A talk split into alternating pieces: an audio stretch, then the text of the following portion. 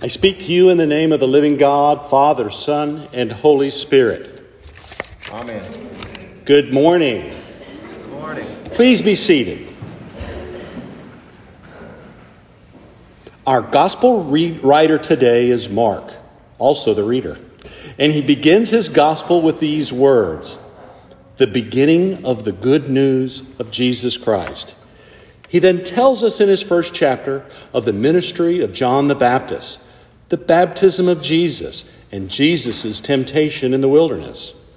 Our gospel lesson today is a continuation of just that first chapter, the call of the first disciples and the beginning of Jesus' ministry. What would cause four unlikely candidates to drop everything and follow Jesus? Would you leave family, friends, work, and home for just one man and one simple sentence? I would for Jesus, but I know who Jesus is. I have the advantage of history and a lifetime of belief. I'm not sure I would follow an unknown prophet with no more than a message that the kingdom of God is near. But I've always wanted to be part of a team, the group, the crew, whatever. And up until a few years ago, I was always involved in some sort of sports competition. I know the feeling as a child when teams were picked, waving my arms and saying, Pick me, and jumping up and down. Or as an adult, when those kinds of displays are inappropriate, just quietly saying in my mind as folks are chosen, Please pick me. I also didn't have to sacrifice much for those teams. I always went home at night. Most of the competitors were friends, and when we went on trips, they were adventures. I still had home, work, and family waiting. Being picked or called was easy.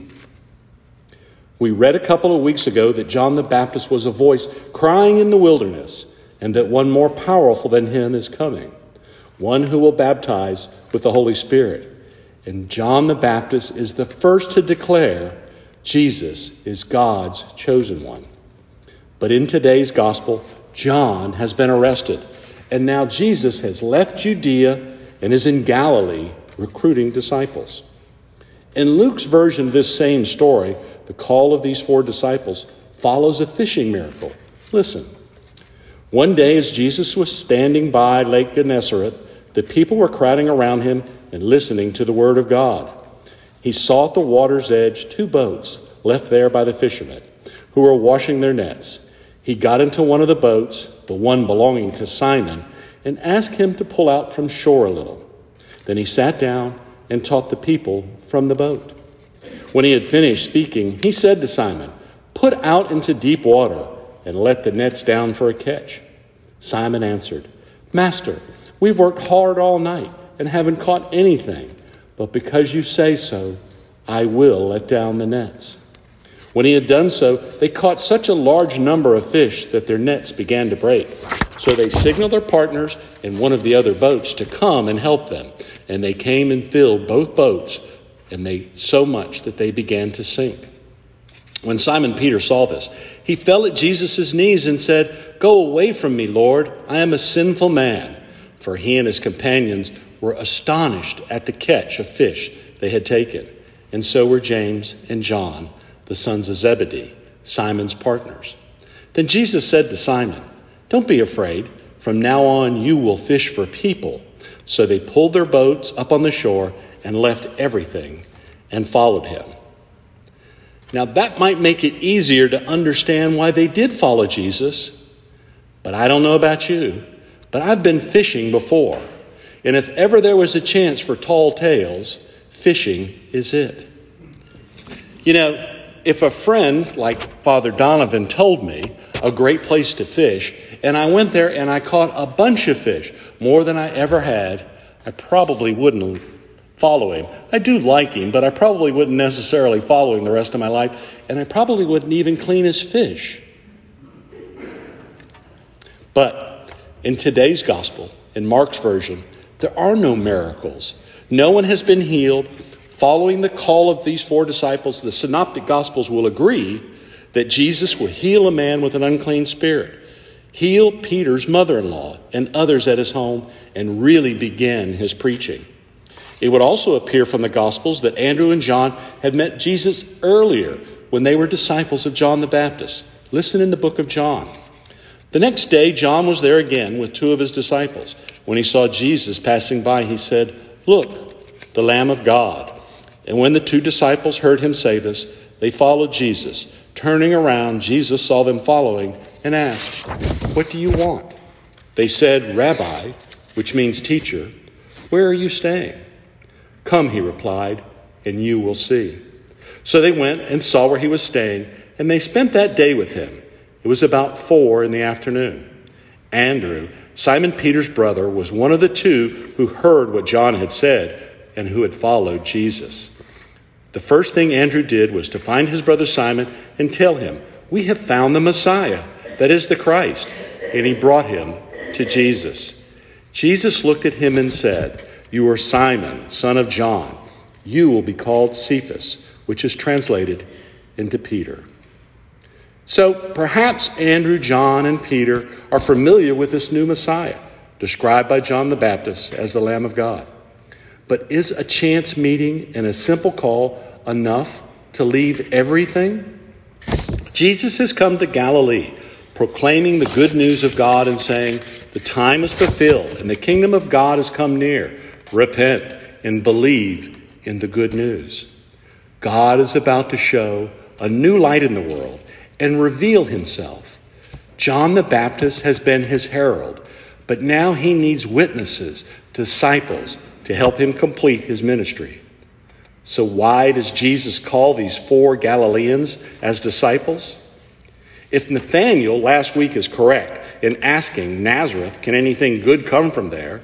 Rest assured that in Jesus' time, Galilee was the backwater Hicksville of Israel. People from Galilee were considered unsophisticated, uneducated, and poor. They were also considered bad speakers because they had a different guttural sound as opposed to the clear Aramaic spoken in Jerusalem. And we know from the Gospels that they were a quarrelsome, self centered bunch. They were doubters, and they don't understand him, and they don't understand his parables. They will argue over who will sit at his right hand and who will sit at his left. They, one will deny him, one will flee to Emmaus, and only one that we know of will be at his crucifixion. So, why them? And why do they follow? Nothing in the Gospels will fully answer that question for us. Apparently, Jesus sees something in them worthwhile, not necessarily what they are, but what he knows they can be. Apparently, also, the four men see something compelling in Jesus, something that causes them to walk away from everything that is precious to them. For Simon and Andrew, the sacrifice is leaving their family and their nets. For James and John, it is leaving their father and their tradition. These men did not seek to become Jesus' disciples. They had not presented Jesus with their resumes, and nor had they begged him to accept him as students. They did not jump up and down saying, Pick me. It was Jesus' initiative, not theirs, that resulted in their becoming Jesus' followers. And that is typical of God's call Come, follow me.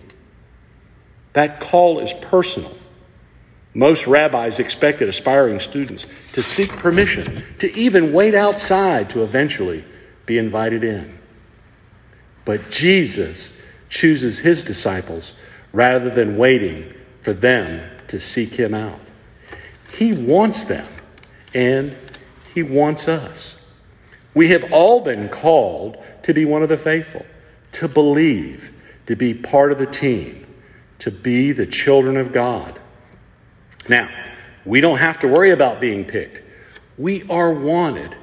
As a matter of fact, it is opposite of just what we thought it should be.